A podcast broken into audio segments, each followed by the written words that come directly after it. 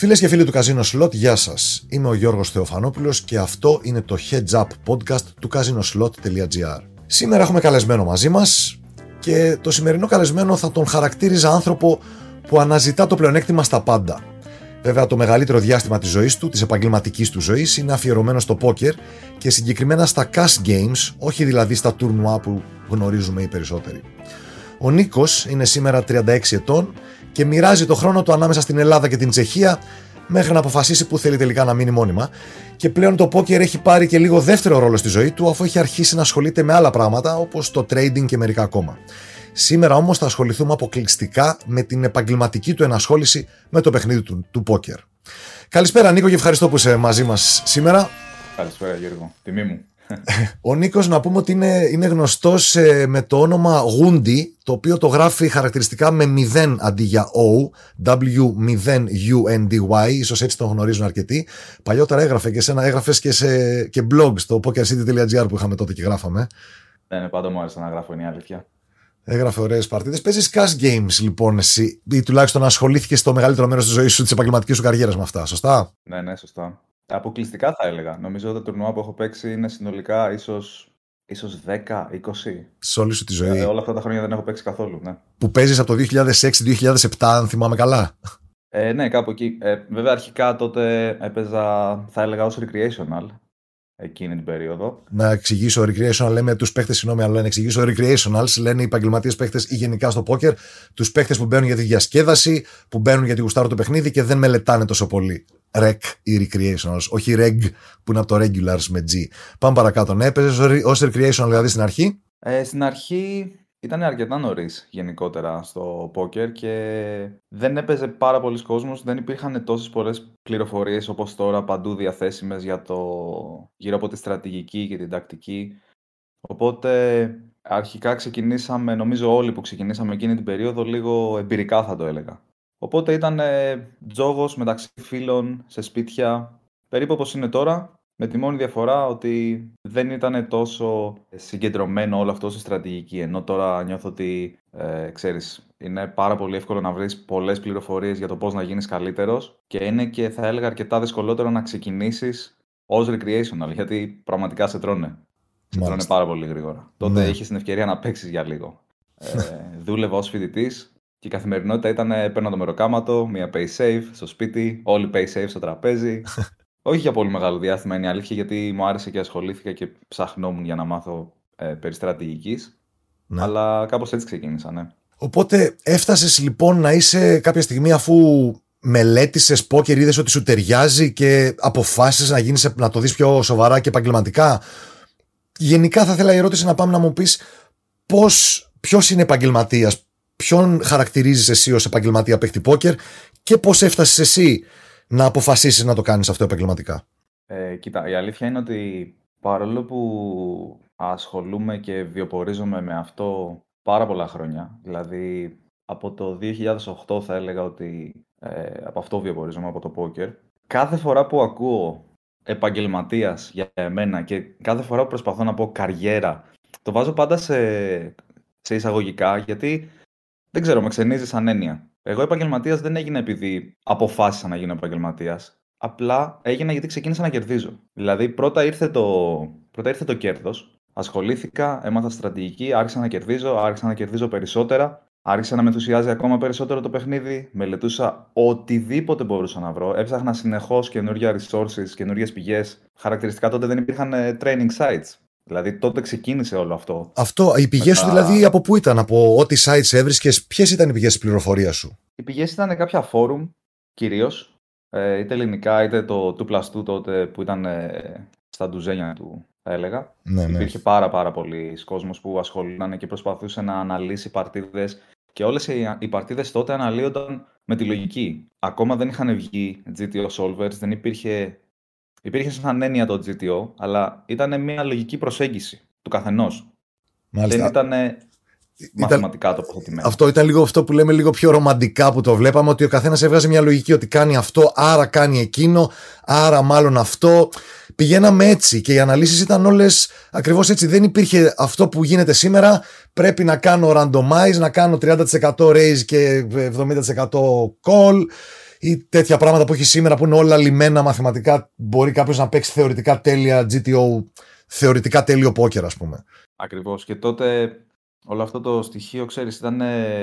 Σήμαινε πρακτικά ότι δεν μπορείς ποτέ να είσαι σίγουρος για το αν κάνεις κάτι σωστό. Ο μοναδικός τρόπος που είχαμε να επιβεβαιώσουμε τις σκέψεις μας και τον τρόπο που σκεφτόμασταν ήταν να διαβάζουμε παίκτες που ξέραμε ότι ήταν καλύτεροι, πιο πετυχημένοι, οι οποίοι και αυτοί σε εκείνη την περίοδο μπορεί από αυτό που σήμερα ξέρουμε ως GTO να παρέκλειναν τρομερά, αλλά δεν είχε σημασία γιατί κέρδισαν τα πάντα. Γιατί το σύνολο του field ήταν πολύ χειρότερο. Ακριβώς. Όταν η, η, στο πόκερ, επειδή παίζει πολύ θεωρία των παιχνίων από ό,τι καταλαβαίνω, έχει σημασία πόσα λάθη και πόσο κοστοβόρα λάθη κάνουν οι αντίπαλοι.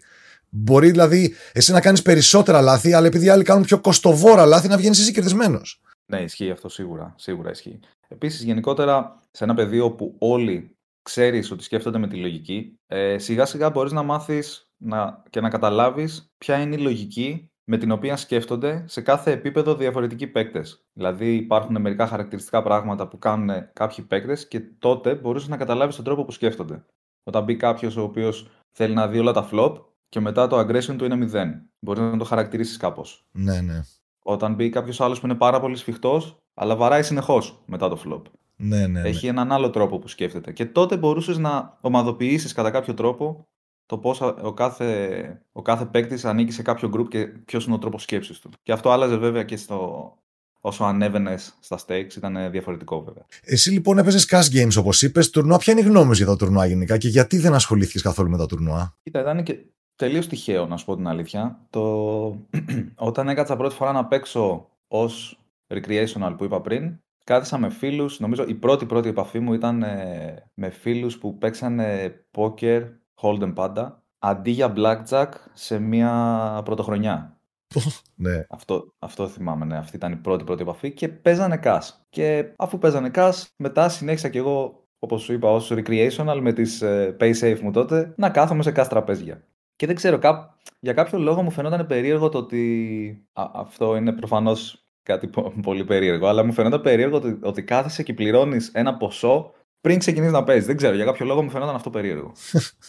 Όλη αυτή η δομή, ας πούμε, των τουρνουά που βάζουμε όλοι τα λεφτά και μετά μοιράζουμε τα βραβεία, κάπως δεν μου καθόταν. Μου άρεσε η κάθε παρτίδα να είναι μια διαφορετική άσκηση, να έχεις πιο άμεση, ας πούμε, ανταμοιβή, είτε κόστος, στο λάθος που έκανε συγκεκριμένη παρτίδα. Στα, στα τουρνουά αυτό είναι πολύ διαφορετικό. Δηλαδή, ένα λάθος που έκανες νωρίς δεν κοστίζει καθόλου, ένα λάθος που έκανες αργά κοστίζει πάρα πολύ. Όλο αυτό δεν μου τέριαζε, νομίζω. Ναι, είναι περίεργο. Όντως είναι περίεργο γιατί γενικά τα τουρνουά, επειδή έχουν τη δομή του, έχει αρχή, μέση, τέλος, έχει κατάταξη, πρώτος, δεύτερος, τρίτος, ταιριάζει καλύτερα στον ανθρώπινο εγκέφαλο που μας αρέσει η δομή και τα κουτάκια.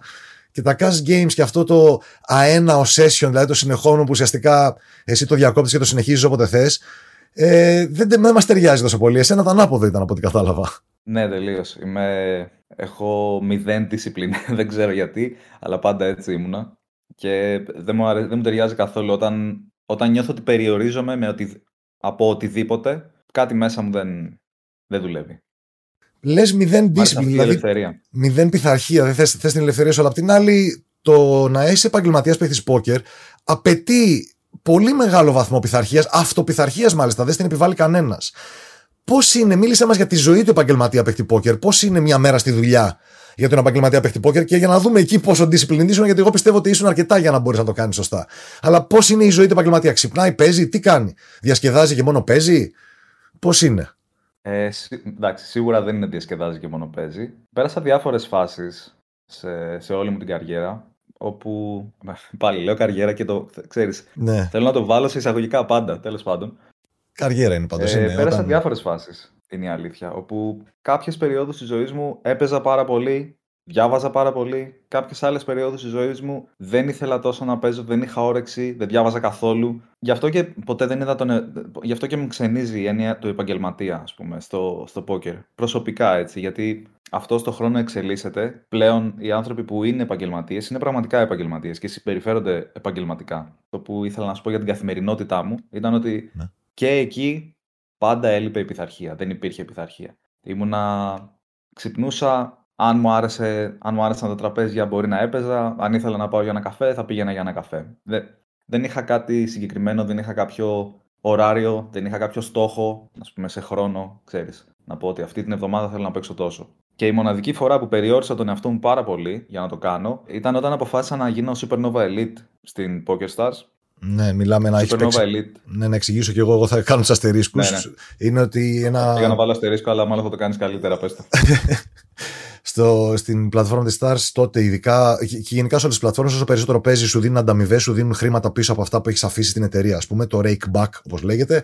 Και η, η, η PokerStars είχε το ανώτατο, το ανώτατο επίπεδο, ήταν το Supernova Elite, το οποίος σου εξασφάλιζε ουσιαστικά, άσχετα από τα παιχνίδια σου, συνολικά μέσα στο χρόνο που το έκανες και τον επόμενο που το διατηρούσες, κάπου 180.000 δολάρια σε κέρδη, κάπως έτσι. Ε, ήταν νομίζω την πρώτη χρονιά σχεδόν 120 και τη δεύτερη χρονιά 100, σχεδόν 150. ουσιαστικά το rakeback ήταν, αλλά ήταν πολύ μεγάλο ποσοστό το rakeback. Οπότε, αν κατάφερες ναι, να ναι. παίξεις και break even να βγαίνει, έβγαζες αρκετά χρήματα και το κάνανε αρκετοί τότε. Για πάμε λοιπόν, το πήρες απόφαση να το κάνεις; Ε, πήρα απόφαση να γίνω Supernova Elite στην ε, Poker Stars. Νομίζω ότι ήταν το 2015. Νομίζω ότι το 2015 ήταν, ναι. Και τότε αναγκαστικά έκατσα, υπολόγισα πόσο χρειάζεται να παίξω μέσα στη χρονιά. Θυμάμαι ακόμα ότι έβγαινε, έπαιζα 500 NL Zoom τότε και θυμάμαι ακόμα ότι έβγαινε σχεδόν 4,5 ώρες την ημέρα αν παίξεις 365 μέρες. Αν παίξεις όλες χωρίς ρεπό. Ναι. Εντάξει, αν βάλεις τα ρεπό μέσα θα, θα βγει 8 ώρο και πάλι είναι πολύ δύσκολο. Αν βάζεις δηλαδή πενθήμερο. Ισχύει και για να το κάνεις αυτό συνήθως στην αρχή πρέπει να, να βγεις και λίγο μπροστά. Για να έχεις κεφάλαιο, ναι. Ε, αυτό η αλήθεια είναι ότι με ζόρισε πάρα πολύ. Ξέρεις, γιατί έπρεπε κάθε μέρα σχεδόν. Ε, ήμουνα, αν χάσω μία μέρα, έπρεπε να καλύψω 4,5 ώρες. Οπότε ήμουνα πάρα πολύ ε, conscious. Ξέρεις, σκεφτόμουν πάρα πολύ ότι πρέπει να παίξω. Αν δεν κάλυψα αυτές τις μέρες, υπήρχε μόνιμα ένα, μία πίεση. Ναι, ναι, ναι. Οπότε, το, το έχω, νιώσει, το έχω νιώσει και το καταλαβαίνω απόλυτα, αλλά για πολύ λίγο εγώ το έκανα.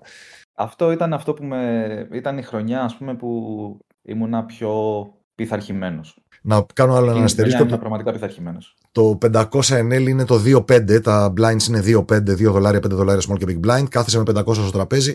Και όταν λέμε zoom, είναι τη Stars στο zoom. Οι άλλες εταιρείες το έχουν αλλιώς, fast forward και με διάφορα άλλα ονόματα. Είναι που οι αντίπαλοι αλλάζουν συνεχώς το τραπέζι. Είναι ένα pool παικτών, 100, 200, όσοι είναι, 50. Και μόλις πας πάσο, σε ταιριάζει με άλλους 4-5 αντιπάλους, γιατί συνήθως εξάργηκαν αυτά τα τραπέζια και παίζεις καινούργια παρτίδα συνέχεια, συνέχεια. Και εσύ έπαιζες πόσα τραπέζια Zoom ταυτόχρονα; Έπαιζα τέσσερα ε, τουλάχιστον και εκείνη την περίοδο που χρειάστηκε να καλύψω κάποιους πόντους κλπ. Πολλές φορές έπαιζα 8. Το οποίο κατά αναλογία θα έλεγα ότι ένα τραπέζι Zoom είναι σαν τρία κανονικά τραπέζια. Μάλλον, κάτι τέτοιο. Πάει 300 hands ανά ώρα στο 6 max, στο 600. 250-240 χάνει ανά ώρα. Αυτό είναι μια λεπτομέρεια που δεν θυμάμαι να σου πω. Ναι, ναι, ναι, ναι έχεις δίκιο. Έχεις δίκιο. έβγαιναν, τα τέσσερα τραπέζια έβγαιναν περίπου 1000 χάντ την ώρα, λίγο λιγότερο. 800 με 1000 χάντ την ώρα αναλόγως και πώς παίζεις. 250 χάντ την ώρα. Πω, πω. Εντάξει, είναι αδιανόητο. Όποιος καταλαβαίνει τι λέμε για Zoom, multi-tabling Zoom, τώρα είναι λίγο κάψιμο. Τέλος πάντων, το κατάφερες τελικά, έγινε Supernova Elite. Κατάφερα 31 Δεκεμβρίου, 9 η ώρα το βράδυ, κάτι τέτοιο. Είχα, ε, θυμάμαι χαρακτηριστικά, η μητέρα μου ετοίμαζε το τραπέζι και εγώ ήμουν από δίπλα και έπαιζα και ξέρεις, ήξερε και αυτή ότι είναι κάτι πολύ σημαντικό και πρέπει να το ολοκληρώσω. Ναι. και καθόμουν και έπαιζα 8 τραπέζια για αρκετές ώρες, απλά για να καλύψω ξέρεις, τους τελευταίους μου πόντους, αλλά εν τέλει έγινα. Και από οικονομικής πλευράς, αυτή η προσπάθεια πώς πήγε, Νίκο, κατάφερες να μην χάσεις τουλάχιστον ή να κερδίσεις, πώς πήγε; Το bankroll πώς κατέληξε; Κοίτα, το bankroll μεγάλωσε έτσι και αλλιώς το, το rakeback, δηλαδή το, τα rewards που έπαιρνες τότε από το Supernova Elite ήταν πάρα πολλά. Έχασα κάποια λεφτά στα τραπέζια συνολικά, στο τέλος, στο τέλος χρονιάς δηλαδή στα τραπέζια ήμουν χαμένος. Ε, λίγο βέβαια, ένα μικρό ποσό και βγήκε το πρόσημο ήταν συν από τα κέρδη από τα rewards του Μάλιστα. Supernova Elite ουσιαστικά. Έτσι ήταν. Ωστόσο, ήταν αρκετά δύσκολη χρονιά ψυχολογικά. Ήταν, δεν θα το ξανά έκανα για κανένα λόγο αυτό το πράγμα. Δηλαδή, Όπως σου είπα, δεν, δεν είμαι πειθαρχημένος και μου κόστησε και σε επίπεδο πειθαρχίας το ότι έπρεπε να το κάνω. Από εκεί και μετά ξεκίνησα να έχω ε, μεγάλες περιόδους που δεν ήθελα να ασχολούμαι με το πόκερ. Απλά γιατί, ξέρεις, είχα μπουχτίσει. Μάλιστα. Δεν μπόρεσα να κάνω τη δεύτερη χρονιά που ήταν πολύ μεγαλύτερα τα rewards γιατί υπήρχαν τότε με νομοθεσίες και η κατάσταση ήταν πάρα πολύ ρευστή τέλος πάντων. Mm-hmm. Εν τέλει, ξέρεις, ε, παρόλο που νιώθω ότι ήταν ας πούμε ένα δεν ξέρω πώς ακριβώς να το πω. Κάτι που κατάφερα. Νομίζω ότι Σου κόστησε ψυχολογικά. Το, το χρόνο πίσω και ήξερα πώς θα καταλήξει, δεν θα το ξανά έκανα. Μάλιστα. Ε, πιάσαμε λοιπόν και το ψυχολογικό κομμάτι, που είναι ένα κομμάτι που θέλω να πιάσω για τον επαγγελματία παίκτη και γενικά, αλλά εσύ από το πόκερ. Όπως καταλαβαίνω λοιπόν, ο επαγγελματίας παίκτης ξεκινάει, μελετάει. Θέλω να μας πεις και λίγο τι μελετάς, γιατί όλοι λένε μελετάμε στο πόκερ. Τι μελετάς, τι, τι, τι διαβάζεις, ας πούμε. Πολλοί μου το ρωτάνε αυτό. Πού θα διαβάσω, τι θα διαβάσω, τι θα κάνω. Τι μελετάς είναι η μία μου ερώτηση. Και απ' την άλλη, OK, okay, πάμε λίγο. Αυτό είναι ένα κομμάτι του προηγούμενου. Και μετά να μου πεις για το ψυχολογικό κομμάτι. Πώς αντιμετωπίζεις τις κακές περιόδους που στη μελέτη βλέπεις ότι δεν παίζεις λάθος, δεν κάνεις μεγάλα λάθη, αλλά υπάρχει αυτή η κακή διακύμανση, η αρνητική διακύμανση που λέμε, που σε φέρνει με αρνητικά αποτελέσματα παρότι δεν κάνεις μεγάλα λάθη. Πώς τα αντιμετωπίζεις, πες μας καταρχήν για αυτό για τη μελέτη και μετά θα πιάσουμε το ψυχολογικό κομμάτι. Ωραία. Ε, όσο αφορά τη μελέτη, αρχικά μέσα από τα χρόνια και αυτό άλλαξε. Δηλαδή, στην αρχή ήταν δύσκολο να βρεις την οποιαδήποτε πηγή. Μελετούσες ουσιαστικά παρτίδες με ανθρώπους που παίζανε μαζί σου γράφοντας το 2 2. Μετά άρχισαν τα training sites να είναι πολύ πιο ε, δημοφιλή και να δημιουργηθούν κι άλλα και κυρίως όταν έκανε ο Galfond το Run It Once. Ήταν πολύ σημαντικό σημείο αυτό γιατί τότε υπήρχαν πάρα πολλοί παίκτες που ήταν πολύ πετυχημένοι σε αυτό, στα ίδια τραπέζια που παιζαμε και ταυτόχρονα δείχναν πώς παίζανε. Το δείχνανε, εννοείς, Οπότε... αποκαλύπταν στο, στα φόρουμ και τέτοια; Και στα φόρα που είναι το σωστό. Όχι, κάνανε βίντεο. Α. Κάνανε βίντεο όπου εξηγούσαν όλοι τους τη λογική γιατί παίζουν έτσι, πώς μελετάνε το παιχνίδι, το, το οποίο βοήθησε πάρα πολύ. Ε, βοήθησε πολλούς παίκτες να γίνουν καλύτεροι. Δεν βοήθησε το πόκερ γιατί ξέρεις, όσο περισσότεροι παίκτες γινόταν καλύτεροι, τόσο πιο δύσκολο γινόταν. Ναι. Αλλά βοήθησε πολλούς παίκτες να γίνουν καλύτεροι, συμπεριλαμβανομένου και εμού. Και μετά από αυτό υπήρχε η περίοδος, η περίοδος των solvers. Από το 2013-2014 ξεκίνησε αυτό, εκεί κάπου; Δεν είμαι καθόλου καλός με, με τις χρόνους. Κάπου εκεί πρέπει να ήταν. Εκεί όταν το άφηνα, εγώ θυμάμαι να, να νοικιάζουν super computers τότε κάποιοι επαγγελματίες το 2013 για να τρέχουν τους τους solvers. Βάζαν την παρτίδα και τους το βγάζει μετά από μια μέρα το αποτέλεσμα.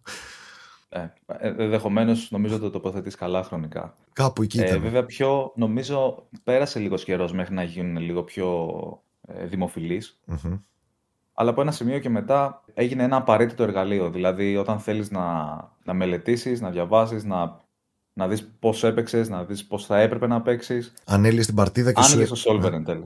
Μπράβο. Και σου έλεγε τι, έλεγες Α, αυτή την παρτίδα, αυτό το spot, δεν ξέρω τι να κάνω. Για να δω τι μου λέει να κάνω, ώστε να είσαι προετοιμασμένος αν το ξαναβρεις. Σωστά. Ε, οι solvers τα αποτελέσματα που βγάζουν λένε τι πρέπει να κάνεις σε κάποιο ποσοστό. Δηλαδή δεν υπάρχει πο... σχεδόν ποτέ. Το απόλυτο. ποτέ, μάλλον είναι πολύ βαρύ, αλλά.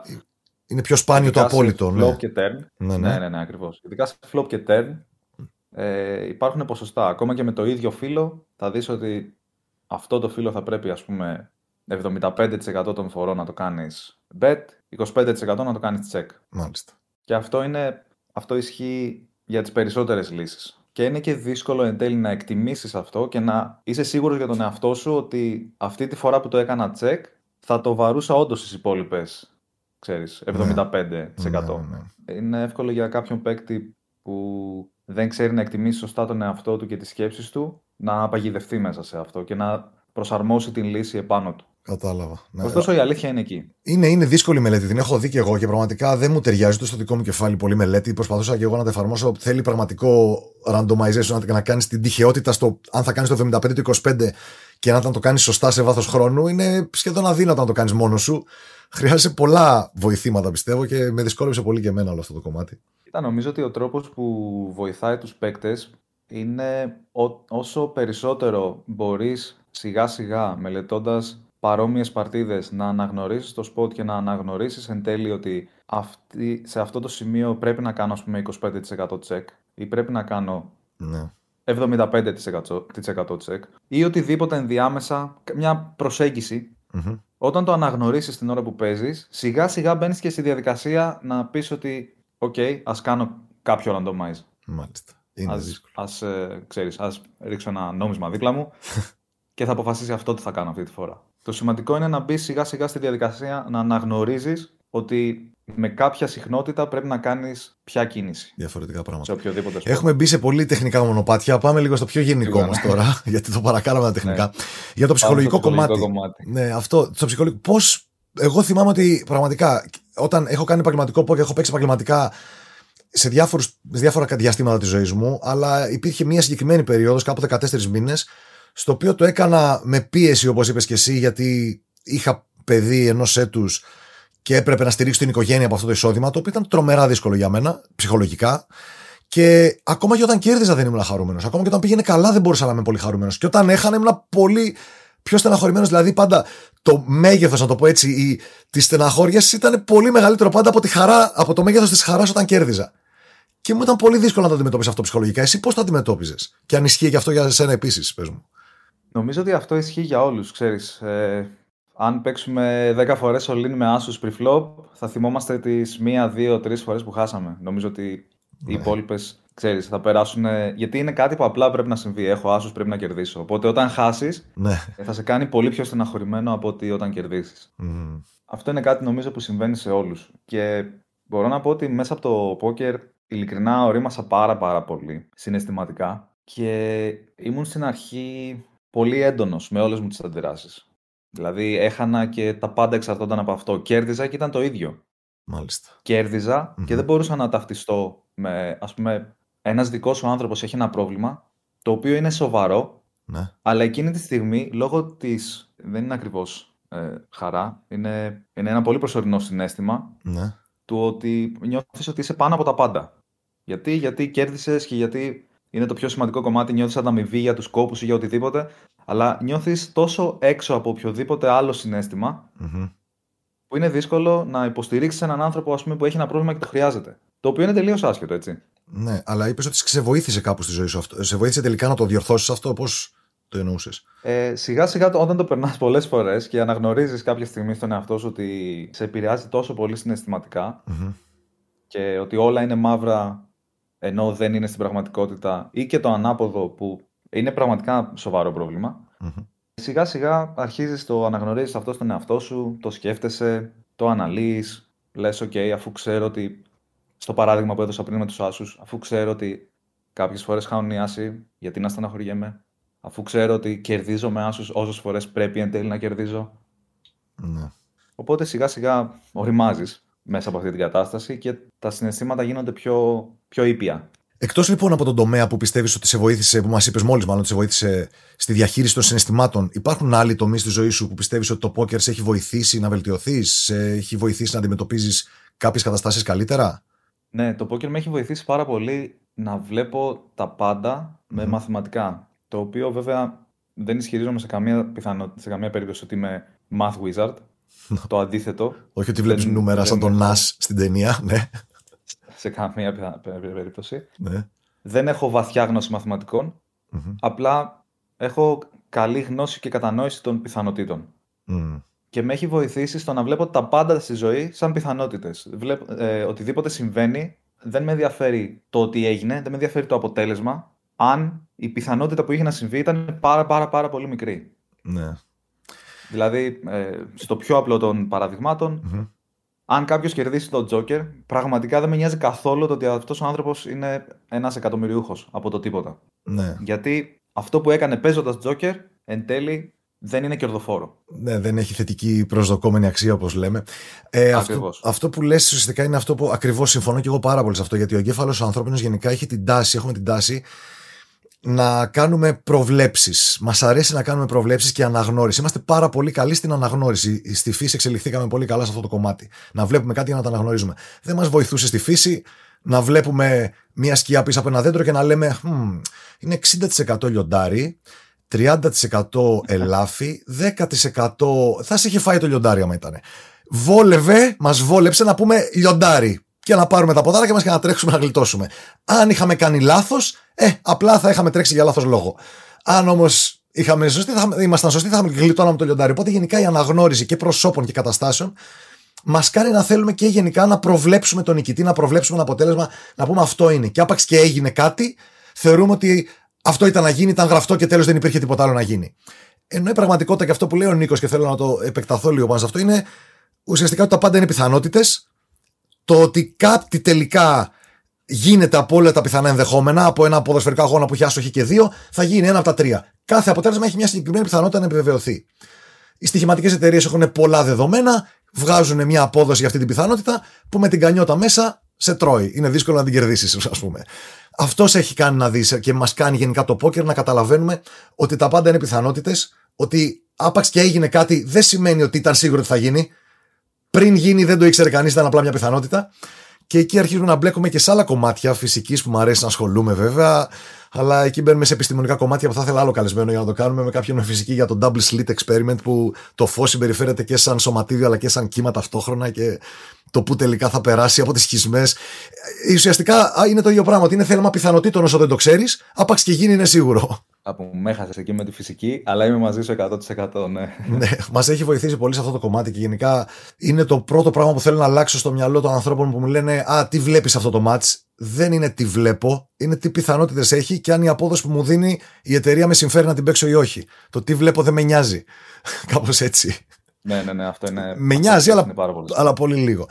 Λοιπόν, ε, ε, ακούμπησες λίγο πριν σε ένα άλλο κομμάτι που με ενδιαφέρει πολύ. Είναι αυτό που είπες ότι η πολλή μελέτη στο πόκερ σε κάνει λίγο ε, ανέστητο, σε, σε αποστασιοποιεί από τα συναισθήματα της υπόλοιπης ζωής. Και θέλω να ρωτήσω, πόσο πιστεύεις ότι η μελέτη, η βαθιά μελέτη του πόκερ που βλέπουμε από κάποιους επαγγελματίες, τους αλλάζει σαν ανθρώπους; Εσένα από ό,τι είπες, άλλαξε λίγο το χαρακτήρα σου και το αναγνώρισες και προσπάθησες συνειδητά να το διορθώσεις. Βλέπουμε επαγγελματίες γύρω μας να το παθαίνουν αυτό και να μην το διορθώνει, να, να το παρατηρούν και οι ίδιοι, γιατί εγώ νομίζω ότι υπάρχει αρκετά όταν αφιερώνεις τόσο πολύ τον εαυτό σου στο να γίνεις καλός σε ένα παιχνίδι που απαιτεί τόσο πολύ μελέτη και τόσο πολύ αλλαγή στον τρόπο σκέψης σου. Πώς σε κάνει αυτό τελικά στο χαρακτήρα σου; Α, νομίζω ότι ενδεχομένως βοηθάει με το χαρακτήρα. Ε, βοηθάει, λέω, γιατί το συγκεκριμένο νομίζω ότι είναι προς καλό ε, το να μπορείς να ελέγχεις καλύτερα τα συναισθήματά σου. Mm. Αλλά νομίζω ότι αυτό στο οποίο αναφέρεσαι, οι αλλαγές που βλέπουμε σε κάποιους παίκτες, ότι αρχίζουν να γίνονται λίγο πιο περίεργοι, δεν νομίζω ότι έχει να κάνει με τη μελέτη. Γιατί mm. αυτό αφορά αποκλειστικά το να είσαι 100% βέβαιος ότι παρόλο που το αποτέλεσμα δεν ήταν αυτό που ήθελες, 100% δεν μπορείς να είσαι, αλλά καταλαβαίνεις θέλω να πω. Ναι, ναι. Δεν πειράζει γιατί έκανες ό,τι μπορούσες να έχεις κάνει. Ναι.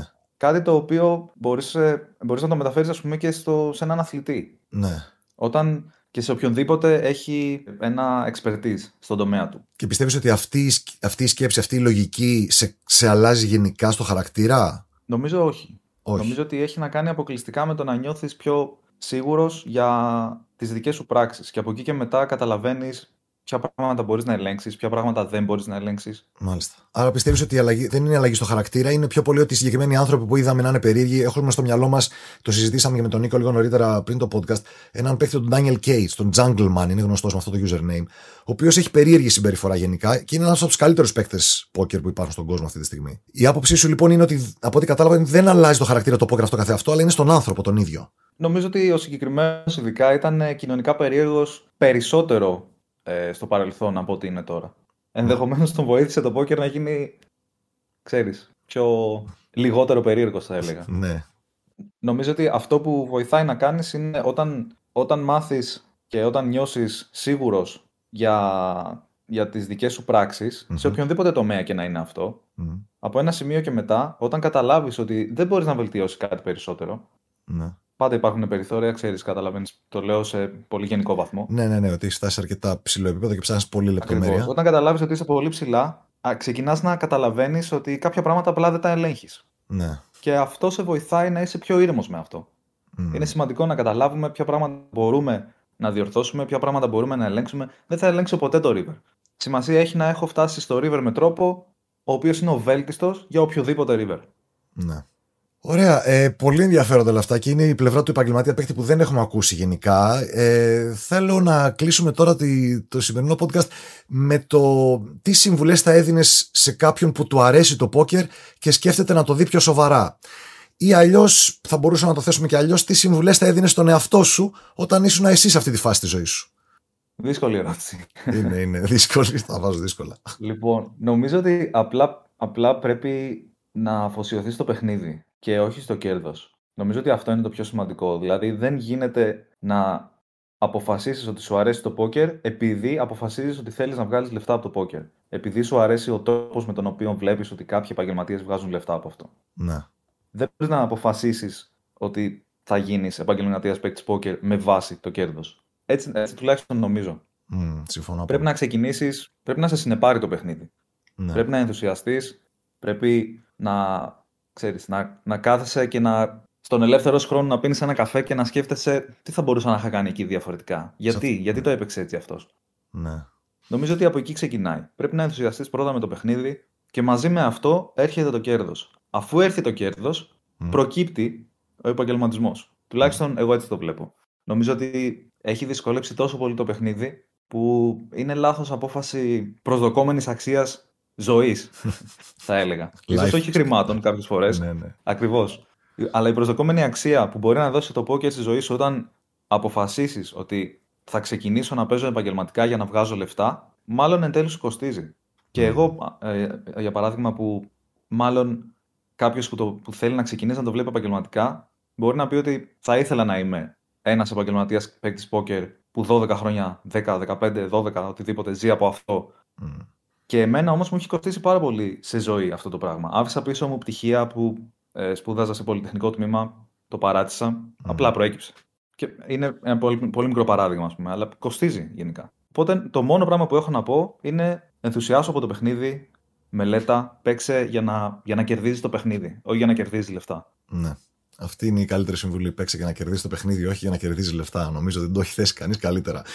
Ευχαριστούμε πάρα πολύ τον Νίκο. Ε, Γούντι είναι το προσωνύμιο που χρησιμοποιεί το Alliance, όπως θέλετε να το πούμε, το παρατσούκλι του στο διαδίκτυο W0, W0 UNDY.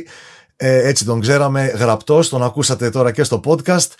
Ευχαριστούμε πάρα πολύ, Νίκο, που ήσουν μαζί μας και μας έδωσες όλη αυτή την ε, διαφορετική οπτική γωνία για το παιχνίδι και για πράγματα της ζωής του επαγγελματία παίκτη πόκερ.